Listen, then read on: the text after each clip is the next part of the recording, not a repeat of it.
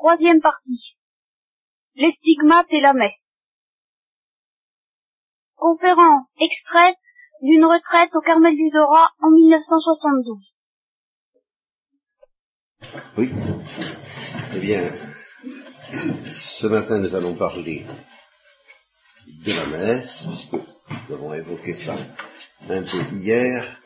Nous allons parler de la messe, nous allons parler de la Sainte Vierge, nous allons parler de la compassion, nous allons parler des stigmates, nous allons parler des sacrements en général, nous allons parler du caractère original de la grâce chrétienne, et tout ça euh, en assez peu de temps quand même, parce que tout ça se tient de manière extrêmement étroite dans, euh, dans mon esprit, et j'espère dans la vérité.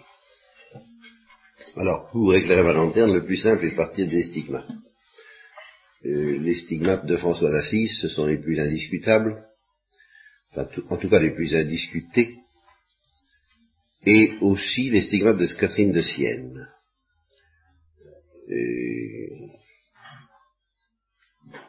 alors les stigmates de François d'Assise euh, sont survenus à la suite d'une vision d'un séraphin, n'est-ce pas? Et les stigmates de Catherine de Sienne sont survenus à la suite d'une vision du Christ ressuscité, Christ glorifié. Alors, je, je, prends plutôt la vision du Christ glorifié parce que je la crois plus significative, pour nous tout au moins. Et je suppose que François d'Assise a très bien compris la même chose que ce que je vais vous dire là, en voyant ce séraphin qui était l'instrument du mystère des stigmates d'une manière que je ne comprends pas moi-même, que je faudrait que je connaisse le rôle exact des anges, mais précisément ça nous confirme qu'il y a un rôle des anges très mystérieux au service du Christ et au service de son action sur nous. Mais alors, dans le, le cas de Catherine de Sienne, euh, donc elle a vu le Christ en gloire, elle a vu les plaies sous forme de gloire aussi, c'est-à-dire sous forme de points lumineux particulièrement beaux. Il y a une beauté particulière des plaies du fait qu'elles sont un signe d'amour. Elles sont la manifestation de l'amour, et ceci éternellement. Ça fait partie de ce que j'appelle d'ailleurs la dimension éternelle de la croix ou de la passion, en ce sens que c'est de toute éternité que Dieu nous a aimés de cette façon qui aboutit à la croix. Alors, Catherine de Sienne a donc vu ça, et alors de ces cinq plaies sont sortis une sorte de laser. Si vous savez ce que c'est qu'un laser, n'est-ce pas? C'est un rayon lumineux dirigé de... Euh, je crois quel est le terme technique, peu importe. Euh, et pénétrant. Alors c'est un peu ça. Euh, les cinq rayons, à une vitesse assez modéré d'ailleurs, se sont approchés de son propre corps, les bras étendus en croix, et l'ont marqué, stigmatisé, euh, blessé. Et par conséquent, ils ont réalisé de manière spectaculaire, charismatique, évidente, ce mystère d'être crucifié par la gloire.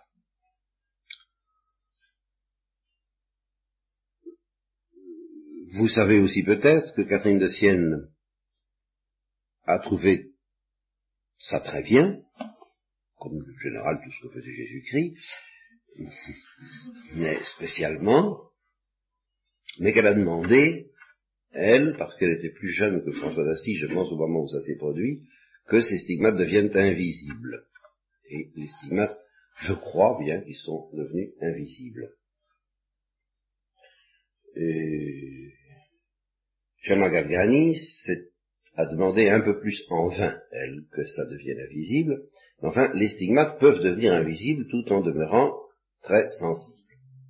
Vous savez peut-être aussi que l'on assimile le, la transverbération du cœur de Catherine de Thérèse Avila à une sorte de stigmate.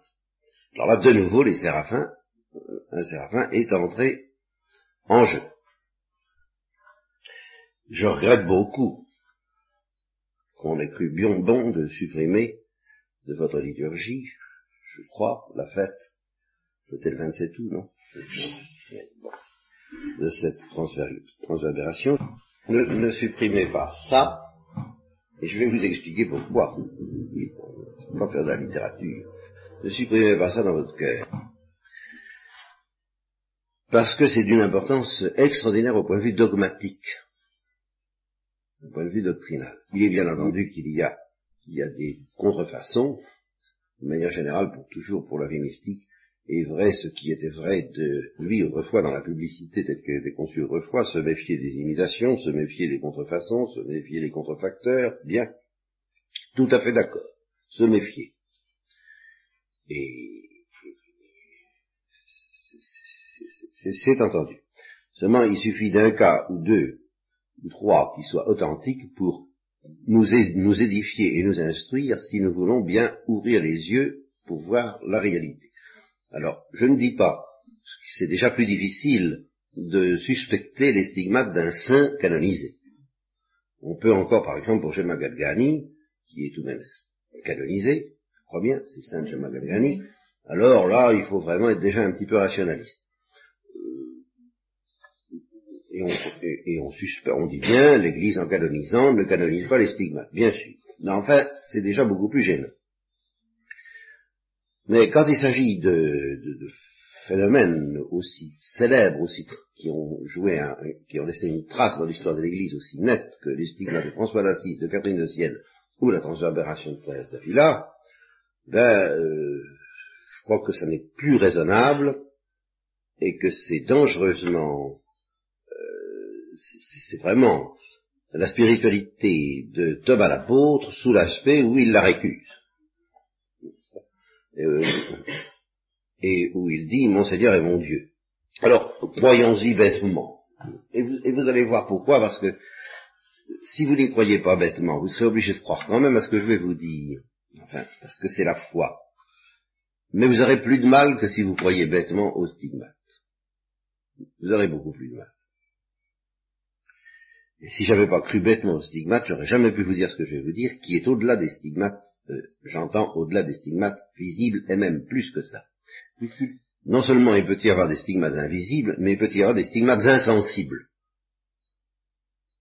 Alors là, vous me direz, d'accord, euh, ça devient complètement invérifiable. Bien sûr. Mais, est-ce que c'est la sensibilité qui est l'essentiel de cette affaire? Voilà la question. Et quel est l'essentiel de cette affaire?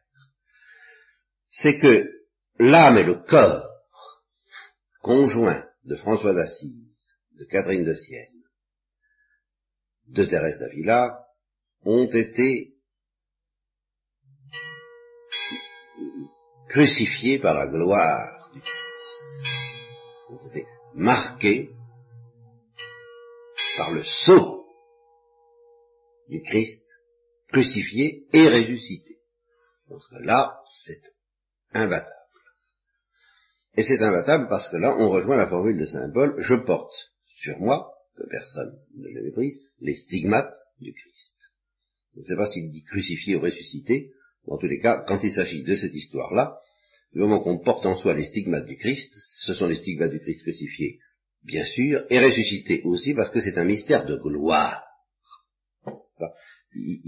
C'est parce qu'il est ressuscité que le Christ a ce pouvoir de nous infliger ça. Or, la foi nous enseigne en effet que nous portons un sceau.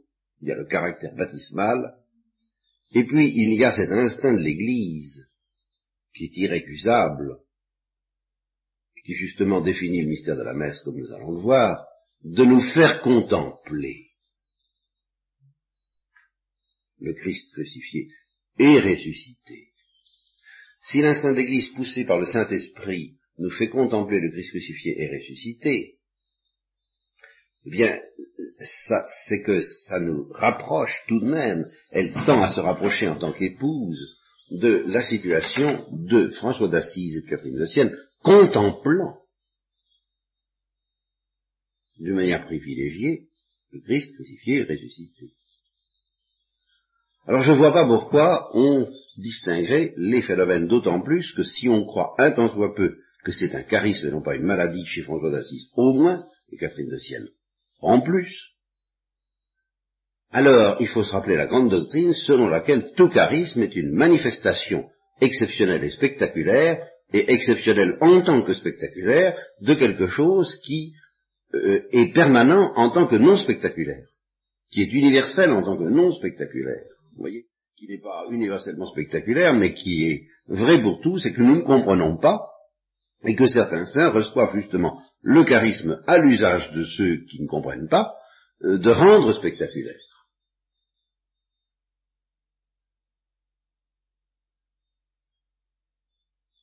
Bon, poussons encore un peu la réflexion.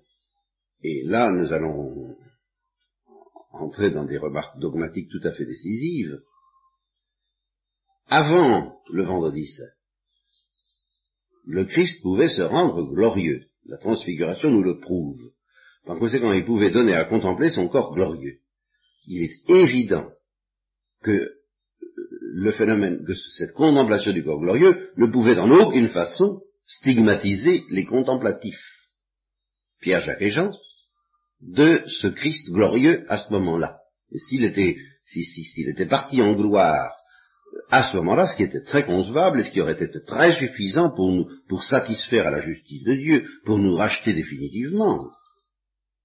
Ben, s'il avait fait ça, s'il était mort de la, de la mort de l'aiguillon et la gloire, eh bien cette contemplation du Christ en gloire, qui aurait pu nous être offerte euh, quotidiennement si vous voulez, n'aurait jamais pu provoquer la stigmatisation. Il fallait que le Christ souffre et meure avant d'entrer dans la gloire, s'il voulait que cette gloire nous crucifie. Donc, je mets en fait qu'il y a un lien entre le Christ en croix, le spectacle, la contemplation du Christ en croix, sur laquelle nous allons revenir, et puis l'empreinte de notre corps par le Christ glorieux et, euh, crucifié et ressuscité. Et puis j'ajoute un troisième mystère qui lui est bien acquis dans la foi et que j'appelle justement l'incorporation. À savoir que euh, avec le Christ ressuscité, nous ne formerons qu'un seul corps mystique. Ceci étant vrai de nos âmes, mais aussi de nos corps. je sais pas comment, ce que c'est que cette affaire-là, je ne sais pas ce que c'est, un seul corps, je, connais le mien. je, vois bien comment les doigts de la main s'articulent pour constituer un seul corps. Mais comment le corps de tous les élus, une fois ressuscité, s'articulera avec le corps du Christ pour former un seul corps, je ne le sais pas. C'est un mystère surnaturel. Mais ce que je sais, c'est que si nous voulons prendre la parole de Dieu au sérieux, l'intimité entre les différents membres du corps mystique ne sera pas moindre que l'intimité entre les doigts de la main. Elle sera différente, mais par excès d'intimité et non pas par défaut. Ce sont des personnes, euh, tandis que les doigts de ma main ne sont pas des personnes, n'est-ce pas? Ça, c'est une différence fondamentale. La manière dont elles font un est comparée par le Christ lui-même à la manière dont les sarments et la vigne ne font qu'un, Bon, mais ce n'est qu'une analogie, je ne sais pas comment ça sera, mais ce que je sais, c'est que ça ne fera qu'un, plus profondément encore que les membres de notre corps ne font qu'un. Voilà. C'est apprendre ou à laisser. On y croit ou on n'y croit pas. Ça, c'est le corps mystique. Et on en parle assez suffisamment aujourd'hui pour qu'on permette de prendre ça au sérieux. Alors, je fais un lien entre tout ça. Les stigmates, la contemplation du Christ en croix, la marque, le sceau, justement, même insensible, et en tout cas invisible, infligé au, corps des chrétiens par la contemplation du Christ en croix et, ressuscité, les sacrements, car c'est les sacrements qui opèrent cela pour nous, et le corps mystique. Euh, ajoutons-y encore, pour faire bonne mesure, parce que je vous ai dit que nous parlerons vraiment de beaucoup de choses, la notion donc d'incorporation, ça, vous avez compris, et la notion d'évangélisation.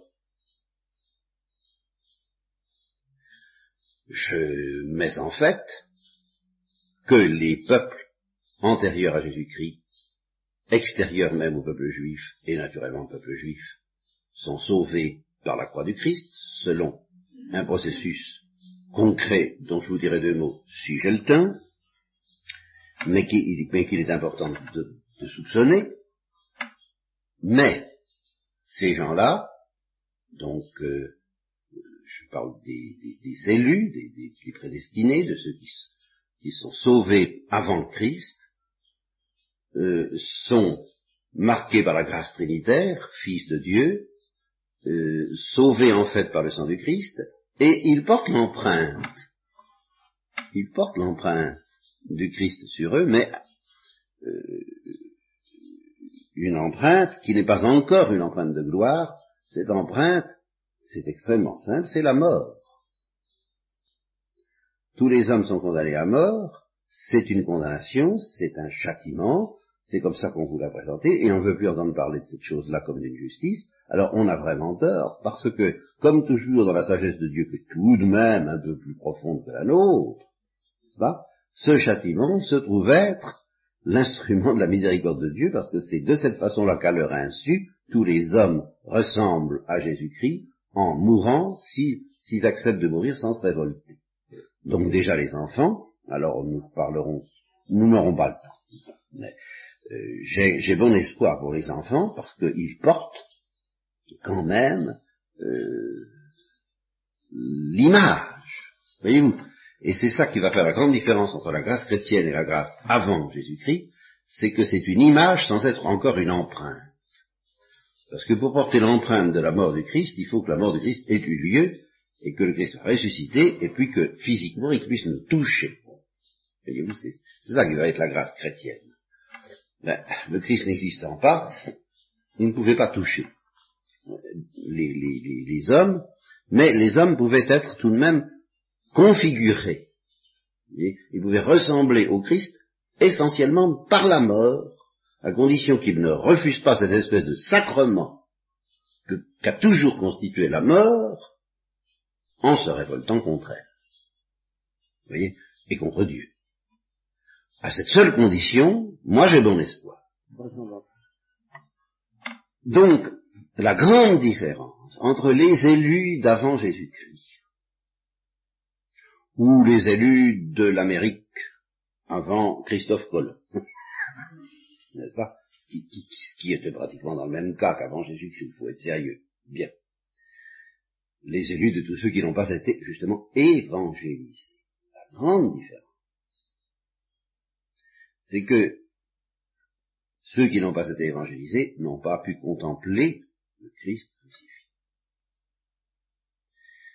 Et par conséquent, euh, et ils n'ont pas pu recevoir les sacrements, mais ça se tient. Vous comprenez? Vous ne donnerez pas les sacrements à un adulte sans lui prêcher Jésus crucifié. Comme c'est exactement l'essentiel de l'évangélisation de Philippe à l'eunuque. Vous voyez Il lui a annoncé Jésus-Christ, chapitre 53 d'Isaïe. Il lui a présenté Jésus crucifié et ressuscité. Il lui a enseigné cela, l'eunuque a dit d'accord, j'y crois, il l'a baptisé.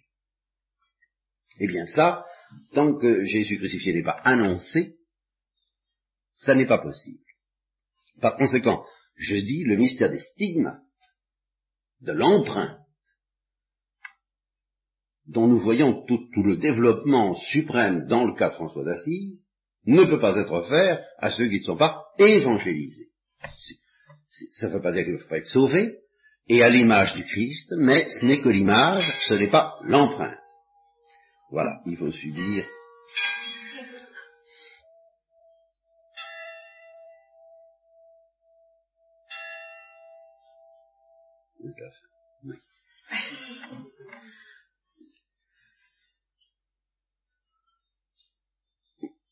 Bon, alors ça c'est la grande... Vous voyez, d'où la notion d'évangélisation. Qu'est-ce que c'est que l'évangélisation? Mais c'est tout simplement, ça peut se réduire en un geste, condition qu'il y ait un minimum de paroles pour expliquer le spectacle, mais voilà, regarde ton sauveur sur la croix.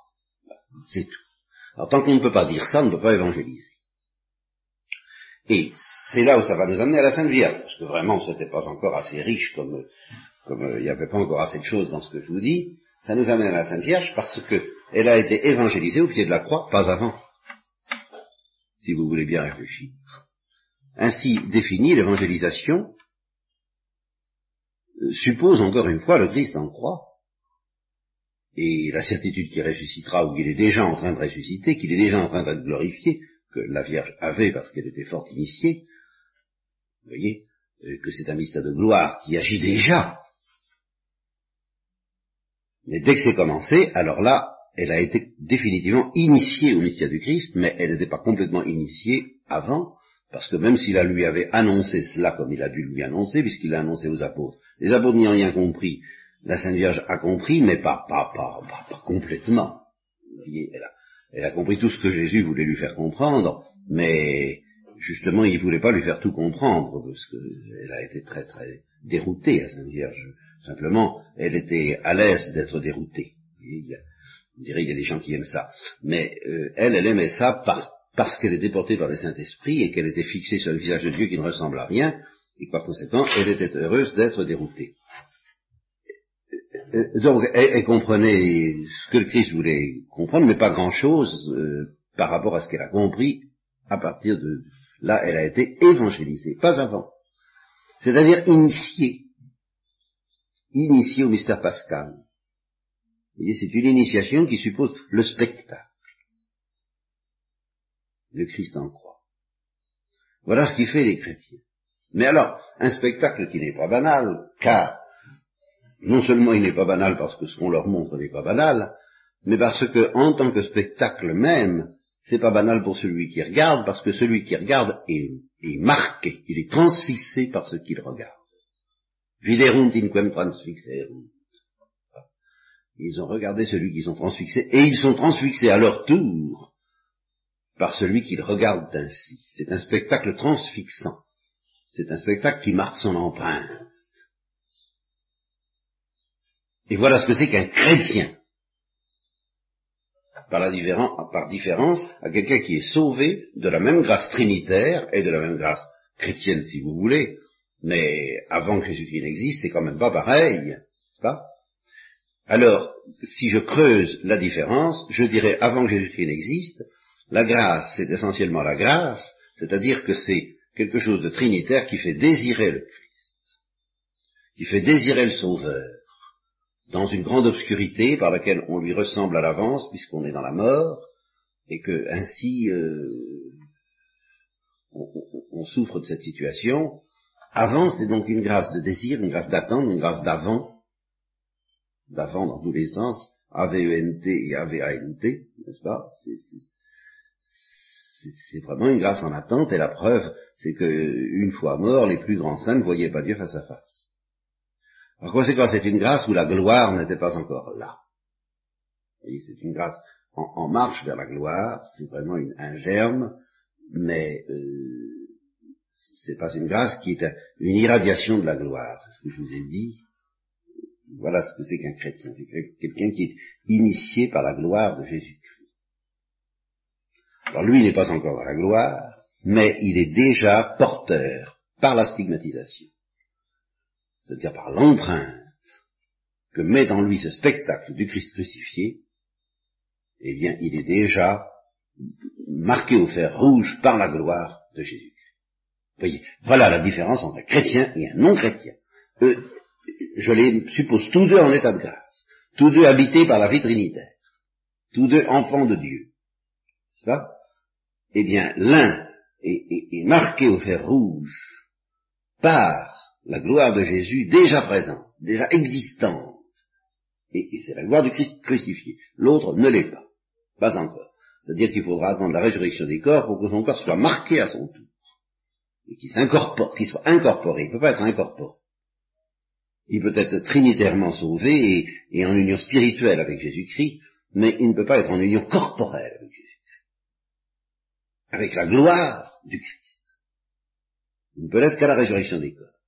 C'est pour ça le mystère de la descente aux enfers, où il a ouvert la porte du ciel, parce qu'il était là, et qu'il a pu ainsi donner la gloire au moins à l'âme de ces morts, puisqu'ils n'avaient pas encore de corps, ils ont été glorifiés dans leur âme, puis ils seront glorifiés dans leur corps, la résurrection des corps. Mais ils n'ont pas pu être glorifiés avant Jésus-Christ. Voyez, c'est ça. Tandis que nous, du fait que Jésus-Christ est là, nous sommes déjà glorifiés dans l'obscurité de la foi, mais c'est un autre mystère, qui est le mystère de l'initiation, de l'évangélisation, de la stigmatisation, car c'est la même chose. et de l'incorporation déjà à la gloire du Christ. Et c'est pour ça que nous sommes dans la fin des temps, c'est pour ça que c'est autre chose, c'est pour ça que le Fils de l'homme est déjà venu et que vous verrez sa gloire et que nous voyons déjà la gloire. C'est une toute autre perspective que d'attendre, je vous assure. Bien plus terrible d'ailleurs, à bien des égards, parce que la gloire c'est l'Apocalypse. Il, faut vivre dans une atmosphère d'Apocalypse, mais c'est-à-dire de gloire. Alors avec les ténèbres, ça, alors là, il n'y a pas à s'y tromper, c'est pas, c'est vraiment le, combat dans toute son intensité. Mais si vous voulez affronter le combat dans toute son intensité, il faut comprendre à quel point vous êtes dans la gloire. Sans le savoir, bien sûr, dans l'obscurité de la foi, bien sûr. Le Christ était à la fois viateur et compréhensor, voilà ce qu'on disait. Euh, on le disait parce qu'il avait la vision face à face dans son âme, il était glorifié dans son âme et pas dans son corps. Bon, nous, nous sommes comme la Sainte Vierge, à ce point de vue-là, c'est pour ça que je, tout ça comporte, concerne la Sainte Vierge. Il faut d'abord regarder la Sainte Vierge pour comprendre notre situation. Nous, nous sommes dans l'obscurité de la foi, nous ne sommes donc pas compréhenseurs.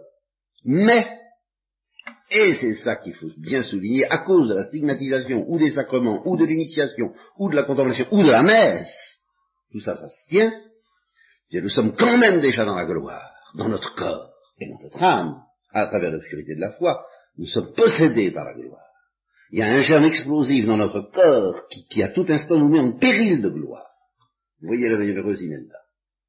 Et puis en même temps, ben, nous sommes en péril de mort, de la mort en aiguillon et le péché, parce que nous restons des pécheurs, cernés par le péché, et invités à prolonger dans notre corps ce qui manque à la passion du Christ. Vous voyez comme tout ça se tient. Mais la passion du Christ, justement, suppose la gloire. Donc quelqu'un qui n'est pas menacé par la gloire ne peut pas prolonger dans son corps ce qui manque à la passion du Christ. C'est dans la mesure où nous sommes menacés par la gloire que nous sommes aussi menacés par la mort dans l'aiguillon et le péché. Ça, ça ne fait qu'un. Alors nous n'avons pas la vision face à face, d'accord, mais c'est le même mystère de gloire et de mort qui s'agite en nous. Jacob et Ésaü, dans le sein de Rebecca. Ben voilà, nous sommes un peu dans cette situation-là. Ça fait du ramdam. Ben, c'est l'Apocalypse. vous voyez à quel niveau il faut quand même comprendre ces choses. C'est en pensant à la Sainte Vierge, au pied de la croix où elle a été stigmatisée, je le maintiens, d'une manière insensible peut-être, mais j'y crois pas parce que la liturgie faisait dire euh, Felices sensus beate Mariae Virginis, que euh, obtuerum, euh, obtinerum, je crois, palmam martyris ou cruce domini, sine inventiere mortis. Bienheureux la sensibilité, l'essence de la bienheureuse Vierge Marie, qui, sans que la mort intervienne, ont reçu la palme des martyrs sous la croix du Christ. Eh bien, ça, vous comprenez, c'est pas simplement de la sensibilité humaine. Disant, ah, le pauvre petit, c'est, ça y était. Je vous dis pas que c'était absent. C'était une mère voyant son fils. Enfin, c'était quand même autre chose. Hein, c'était l'épouse. C'est à ce moment-là qu'elle a été épouse et mère de l'Église. Parce qu'elle a été c'est ça le mystère de la compassion, c'est pas un mystère psychologique humain, c'est un mystère euh, de transfixion par la gloire. Selon un mystère qui est déjà un mystère de gloire, elle a été transpercée mystiquement, mais physiquement, par toutes les plaies du Christ, et aussi par l'agonie, à ce moment-là. Donc elle a épousé son fils à ce moment-là. Et, et, c'est pas des mots, c'est pas moral, c'est très physique. Et c'est de la gloire. Donc elle a été possédée par la gloire, et elle a participé, elle a connu en même temps la mort dont l'aiguillon et le péché n'est pas l'intermédiaire de son fils. Je crois, j'en suis pas sûr, j'en ai pas la preuve, mais j'en ai la conviction intime, que Marie n'a jamais été affrontée au péché directement. Elle était protégée. elle ne pouvait pas. Elle ne pouvait pas affronter le mystère des ténèbres directement. Elle n'en était pas capable. Elle avait besoin d'un médiateur humain pour cela. Pas seulement le Saint-Esprit, médiateur maternel pour affronter Dieu. Ça, bien entendu, elle était toujours réfugiée dans le Saint-Esprit pour, pour affronter Dieu. Mais pour affronter le mal, eh bien, le Saint-Esprit ne suffisait pas, si j'ose dire, parce que le Saint-Esprit ne lui demandait pas. Le Saint-Esprit l'a protégée du mal. Il ne l'affrontait pas au mal. Elle n'avait pas à affronter le mal. Elle n'a pas affronté le mal, elle a affronté Jésus-Christ. C'est très différent. Elle a affronté son fils. Et c'est son fils qui l'a initié au mystère du mal. En tant que crucifiant. En tant que euh, aiguillon du péché. En aiguillon de la mer. Et nous, c'est une escalade, parce que nous sommes pécheurs, justement parce que nous sommes pécheurs, nous ne pouvons pas affronter le mystère de Jésus-Christ par nous-mêmes. Il faut apprendre pour se laisser stigmatiser, transfixé par ce spectacle de, du Christ en croix, eh bien, il faut apprendre à le regarder comme la Sainte Vierge l'a regardé. On ne peut pas se permettre d'affronter Jésus-Christ par nous-mêmes. Il faut le faire par Marie qui nous apprend à le regarder. Voilà. Dans son regard à elle. Par Marie, par l'Église et par l'Esprit. Je vous répète, ça, les trois, les trois maîtres de notre regard. Et alors, on arrive à par l'Église. L'Église nous apprend à regarder Jésus-Christ. D'abord, elle nous marque du saut initial qui ouvre la porte à notre intelligence de ces choses. Dans une évangélisation normale, une évangélisation d'adultes, je ne parle pas de l'évangélisation des enfants pour le moment, euh, dans une évangélisation normale, il faut que le Christ soit annoncé avant qu'on reçoive le baptême. C'est d'ailleurs pour ça qu'on veut aboutir à cette aberration aujourd'hui d'en faire autant pour les enfants par son, euh, les enfants chrétiens, les enfants dont les parents sont initiés, c'est une aberration. Mais quelqu'un qui n'a pas été fils de chrétien, qui ne sait pas ce que c'est, eh bien, on ne peut pas lui donner le baptême une fois qu'il est adulte, avant qu'il ait été évangélisé. Il faut lui annoncer Jésus-Christ. Et on lui annonce Jésus-Christ en lui annonçant tu ne peux rien y comprendre. voilà, on, on, peut te dire les choses, le Saint-Esprit peut t'attirer vers ça, mais si tu veux entrer dans le mystère, tu veux être initié à ce mystère, il faut porter la marque. Il faut déjà être un peu stigmatisé. Et cette marque, ce saut, c'est le baptême. Même si tu es déjà enfant de Dieu, si tu es déjà habité par le Saint-Esprit, par la grâce trinitaire, pour comprendre Jésus-Christ crucifié, il faut en recevoir la marque. C'est l'entrée, c'est la porte d'entrée dans les mystères chrétiens. Bah, la porte d'entrée, c'est ça, c'est le baptême, c'est le bain dans le sang du Christ. Alors, on est déjà marqué par la gloire, le Christ glorieux, par le baptême. Hein. Mais ce n'est que l'alpha. L'oméga, alors c'est la contemplation du Christ crucifié à la messe, qui se consomme par la mendication de cette chair glorifiée, crucifiée et ressuscitée, c'est-à-dire l'Eucharistie. Alors là, bon, il me reste 20 minutes pour vous dire pas mal de choses euh, la messe se divise en trois parties. Il y a l'avant-messe, il y a la messe proprement dite, et il y a la communion, qui consomme la deuxième partie. La troisième partie n'est que la consommation de la seconde. Mais il faut quand même la distinguer, puisqu'on peut assister à la messe validement, correctement, sans communier c'est pas souhaitable, c'est imparfait, c'est tronqué, mais enfin, ça peut être. Et ce n'est pas négligeable, car c'est une contemplation du Christ en croix, la messe. Mais c'est une contemplation du Christ en croix à deux étages. Et là, je voudrais y insister beaucoup. Il y a l'avant-messe et il y a la messe. Et s'il y a une chose qui, hélas, n'est pas bien comprise, qui ne l'était pas non plus très bien avant, je l'avoue, avant euh, le concile, Vatican II, avant toute cette émulsion liturgique que nous subissons en ce moment, et qui n'est pas purement négative, c'est que euh, un abîme sépare l'avant-messe de la messe. L'Église primitive connaissait très bien cela, puisque à la fin de l'avant-messe, elle disait que les catéchumènes sortent. C'est très net. L'avant-messe, c'est le spectacle de la croix tel qu'il peut être offert à tout le monde, y compris ceux qui ne sont pas baptisés c'est l'évangélisation préalable au baptême, et naturellement préalable au mystère eucharistique, encore bien plus, puisque le mystère eucharistique suppose le baptême. C'est donc ce qu'on peut contempler de la croix du Christ avant d'entrer dans la profondeur, dans le secret du mystère, c'est-à-dire avant la stigmatisation. En, en gros, l'avant-messe est une contemplation du Christ non stigmatisante. La messe est une contemplation de ce même Christ crucifié et ressuscité qui est normalement stigmatisé. et qui se consomme par l'Eucharistie. Vous comprenez que si vous n'allez pas à ce niveau-là, vous profanez tout ça. Et il en résulte une conséquence très importante au point de vue pratique, et qui, je vous, je vous l'accorde, n'était pas tellement bien comprise avant et n'est pas mieux comprise maintenant, à savoir qu'il est très normal qu'il y ait une différence totale d'esprit, de style, de ton, de genre littéraire entre l'avant-messe et la messe. Alors, évidemment, dans les messes basses d'autrefois, où toute la messe était strictement silencieuse et chuchotée, y compris l'avant-messe, eh bien, on ne respectait pas beaucoup cette différence. Dans les messes actuelles, où on veut que tout soit claironné et symbalisé, euh, on ne la respecte pas davantage. Et alors, c'est là ce qui menace.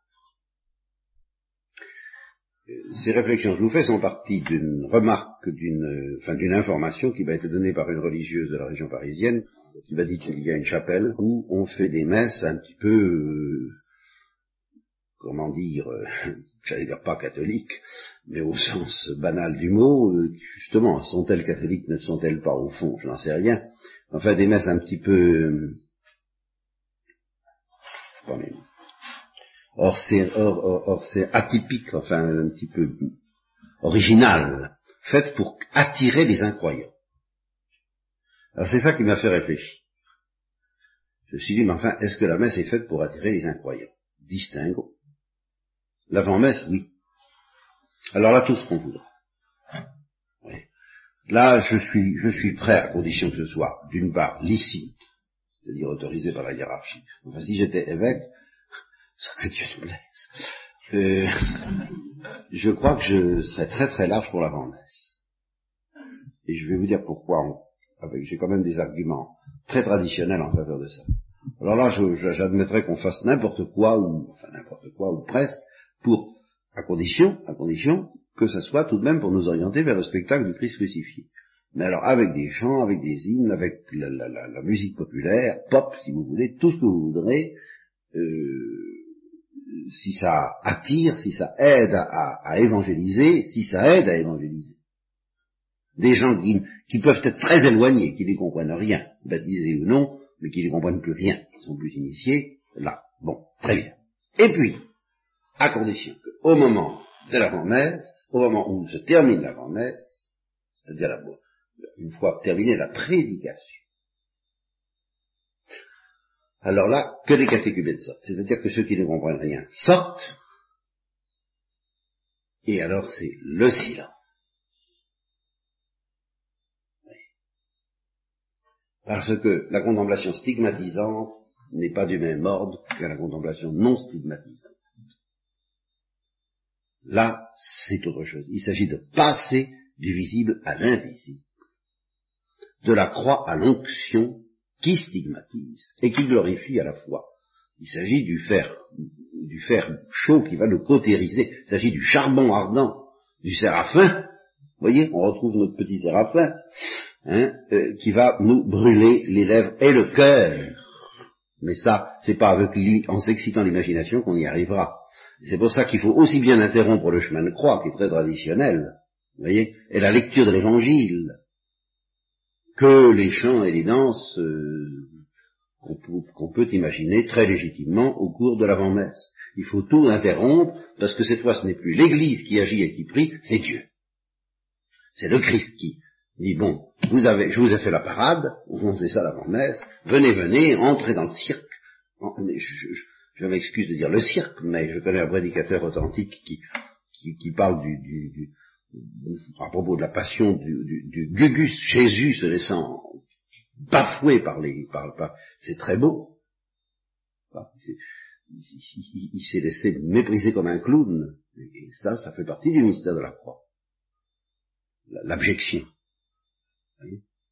Bon, eh bien, euh, entrer, entrer dans ce spectacle, eh bien, alors là, c'est la parade, c'est plein de lumière, c'est plein de bruit, c'est plein de sons, c'est plein de, et puis de spectacles sanglants aussi, parce que autrefois on représentait le mystère de la passion, ben ça c'est la messe. Et tout ce qui se passe dans l'Église, et tout ce qui se passe dans le monde, la messe sur le monde, comme dit Théa, mais tout ça c'est l'avant-messe. Tout le récit des martyrs, et, c'était déjà virtuellement présent dans, la messe telle qu'elle se célébrait autrefois par la prédication, la prédication pouvait très bien durer huit jours. Il n'y avait aucune obligation, aucune interdiction liturgique pour que la prédication dure huit jours. Et puis que des prédicateurs se relaient à tour de bras, si vous voulez, pour euh, tenir le peuple en haleine pendant huit jours et un mois. Simplement, c'était pas possible pratiquement parce qu'il faut bien faire autre chose, comme je vous le disais hier. Mais il n'y avait pas d'interdiction liturgique, il n'y avait pas de limite à la durée de la prédication. Donc, on pouvait très bien en faire un spectacle, le, mystère de la passion. Ça, c'est l'avant-messe, ça, c'est vraiment l'avant-messe, un immense chemin de croix. Le spectacle absolu, car je dis que c'est le spectacle absolu que cherchent tous les, artistes, ils sentent bien qu'il y a un spectacle absolu, les grands, les grands artistes, qui, qui réunirait dans, dans, le théâtre, la danse, euh, la musique, l'architecture, tout, tout. Mais Dieu nous, l'a donné le spectacle absolu, c'est la croix. Alors qu'on y aille et qu'on développe toutes les ressources de l'invention du génie humain autour de ça, très volontiers que ça dure huit jours si vous voulez. En tous les cas que ça dure des heures et une journée entière. Bon. Alors ça, c'est c'est l'initiation, euh, c'est la catéchisation, c'est la, catéchisation, enfin, c'est, vous voyez, c'est la prédication. Et ce sont les chants de louange que l'Église peut lancer autour de cette prédication. C'est aussi la parole de Dieu qui fait partie de l'avant-messe. Parce qu'il y a un aspect par où la parole de Dieu est une parade qui invite. La sagesse crie au coin des rues. Elle dit, venez, achetez pour rien, mangez pour rien, buvez de l'eau qui rassasie, allons, entrez, entrez, mesdames et messieurs. C'est ça. que vous vous dites, moi, je...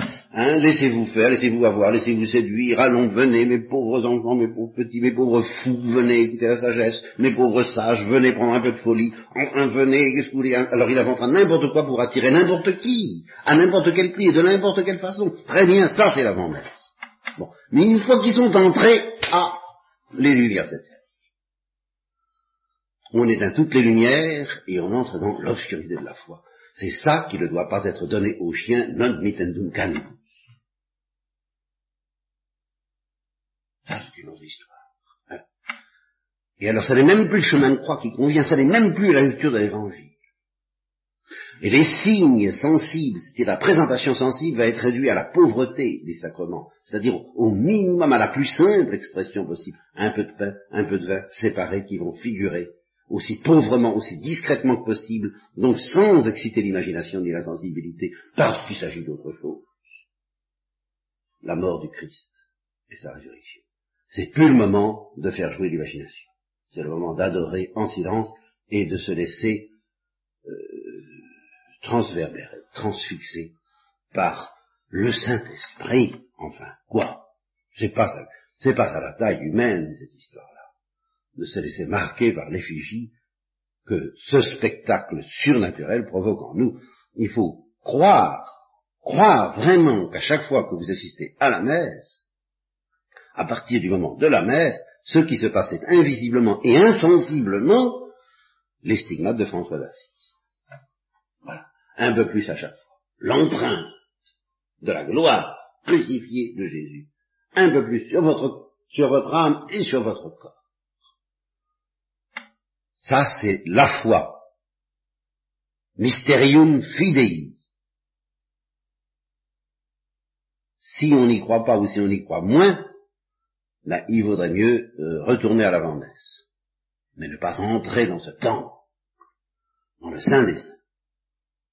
mais voyez, pour, alors pour quelles raisons profondes, au-delà de ces questions canoniques, qui ne sont pas très amusantes pour vous, euh, pour quelle raison profonde j'éprouve le besoin euh, Bon, l'avant-messe n'est pas très très très il pourrait être plus développé, bon, bah, très bien, mais après tout, l'avant-messe, toutes les prédications que j'ai faites depuis le début de la retraite font partie de l'avant-messe, vous voyez, et tout reste que vous dites, que vous sentez, tout, tout, toute la vie de l'Église, c'est l'avant-messe.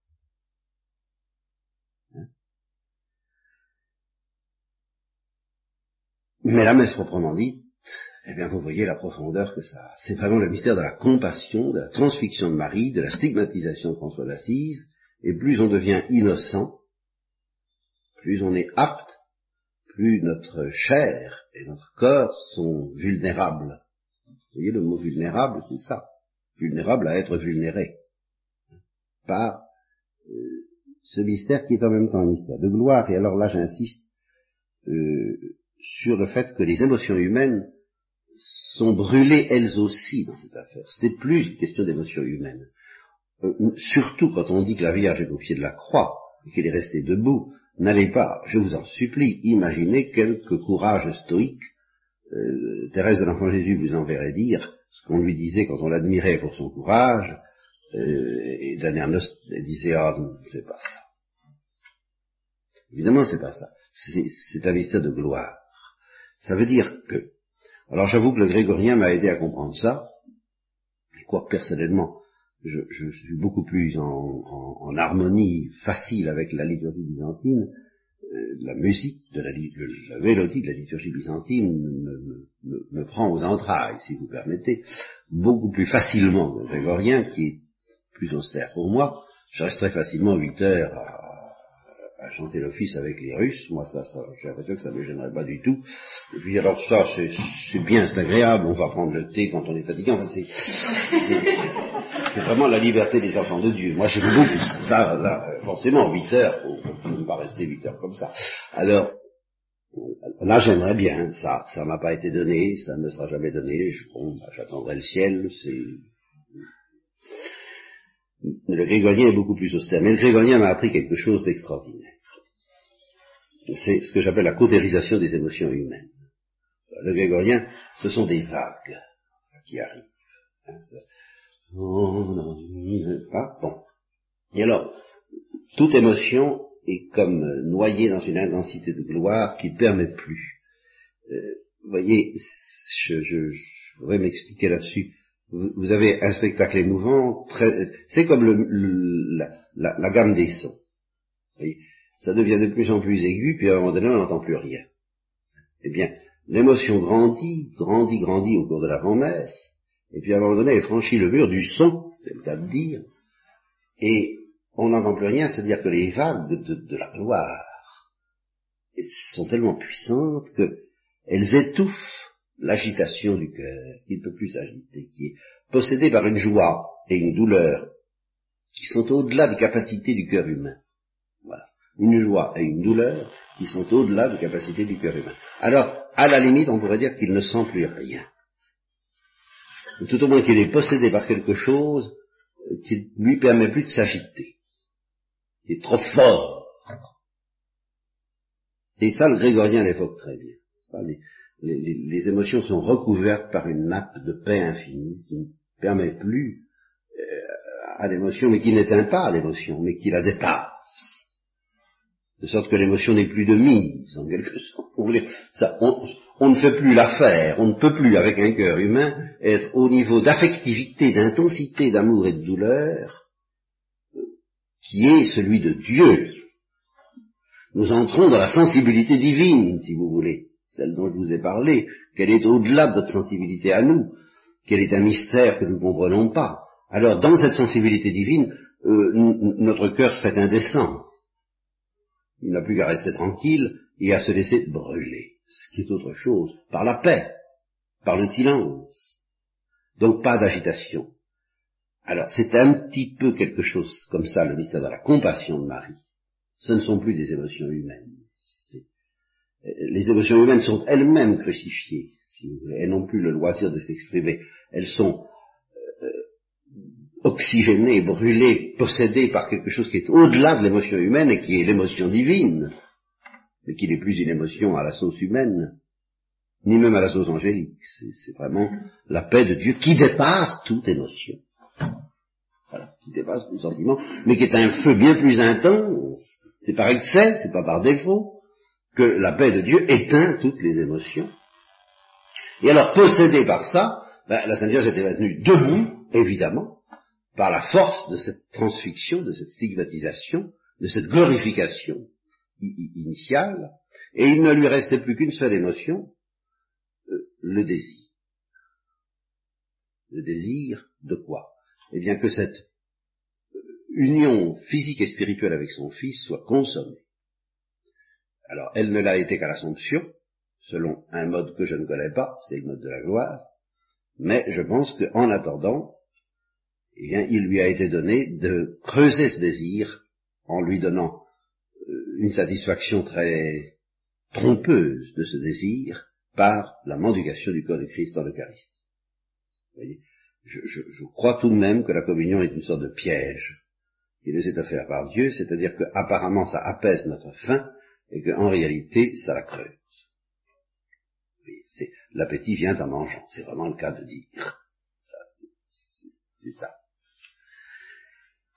Et ce spectacle, euh, dans la mesure où il est au-delà des émotions humaines, et c'est pour ça que je vous invite vraiment euh, à, laisser parler votre cœur humain pendant toute l'avant-messe, le récit de la Passion, pensez à la liturgie de la Semaine Sainte, alors là, allez-y, euh, oui, bon, et puis sitôt que la messe commence, alors vos, émotions, votre sensibilité ne sont plus de mise. Là, il faut se plonger dans l'adoration obscure du, feu dévorant, il faut entrer dans, la, montagne de l'Oreb, se cacher dans le creux du rocher, et attendre que passe la gloire Christ crucifié, euh, sans bouger, sans rien dire, sans... C'est plus la peine d'essayer de, méditer, vous voyez, c'est ce que dit Saint Jean de la Croix. Bon, ça, ça convient plus. Hein, il s'agit d'autre chose. Et alors, si vous vous laissez faire dans ce sens-là, vous aurez faim. Au fur et à mesure que vous contemplerez, à travers la pauvreté des signes du pain et du vin, cet au-delà indescriptible de la gloire du Christ crucifié, vous, commencez à être unis corporellement avec lui. Et, et cette union corporelle aura fin d'une consommation que vous donnera l'Eucharistie, et cette Eucharistie vous donnera à son tour d'avoir encore plus faim et encore plus soif, de cette même incorporation, et ainsi de suite à l'infini jusqu'à la rencontre éternelle. Voilà ce que je crois pouvoir vous dire, et, c'est bien peu de choses du mystère de la messe, de la compassion, de la stigmatisation, de l'évangélisation, de l'incorporation, de l'initiation, de la prédication, et du mystère de l'Assomption, oui, et du mystère des filles de Sion. je m'excuse de ce vilain jeu de mots. Mais et, j'ai terminé. Je vous parlerai peut-être un peu de la charité fraternelle. Vous savez, c'est ce que la Thérèse de l'Enfant Jésus a compris tout à fait à la fin, à la fin, à la fin. C'est presque, c'est presque au-delà de ce que je viens de vous dire. Vous vous rendez compte Au-delà de la stigmatisation. Pourquoi tout simplement parce que pour comprendre le genre d'unité que Dieu veut voir régner entre nous, euh, il faut d'abord comprendre l'unité qu'il veut voir régner entre nous et lui. Qu'il soit un, comme nous sommes un. Cette unité, c'est celle dont je viens de parler. C'est seulement dans la mesure où on se laisse posséder et transfixer par la croix et la gloire qu'on peut commencer à entrevoir de quelle manière Dieu veut que nous soyons un. C'est pour ça que vraiment c'est un mystère qui est presque au-delà de ce que je viens de vous dire. c'est pas au-delà, mais c'est comme une retombée radioactive, si vous voulez, de cette explosion atomique qui est la glorification secrète, car nous sommes déjà dans la gloire. Voilà, voilà l'originalité du chrétien, ne l'oubliez jamais. Nous sommes déjà dans la gloire, mais cette glorification secrète de notre être, doit avoir, devrait avoir, comme retombée radioactive normale, euh, le, aimez-vous les uns les autres, tel que Saint Jean le répétait, en disant, bah oui, euh, quand, on, quand on comprend ce que ça veut dire, euh, ça suffit. Mais il est bien entendu, il est bien certain, et je vous le promets, que nous ne comprenons rien à ce que ça veut dire. Pour dire qu'on comprend, pour dire qu'on comprend pas, si, on comprend.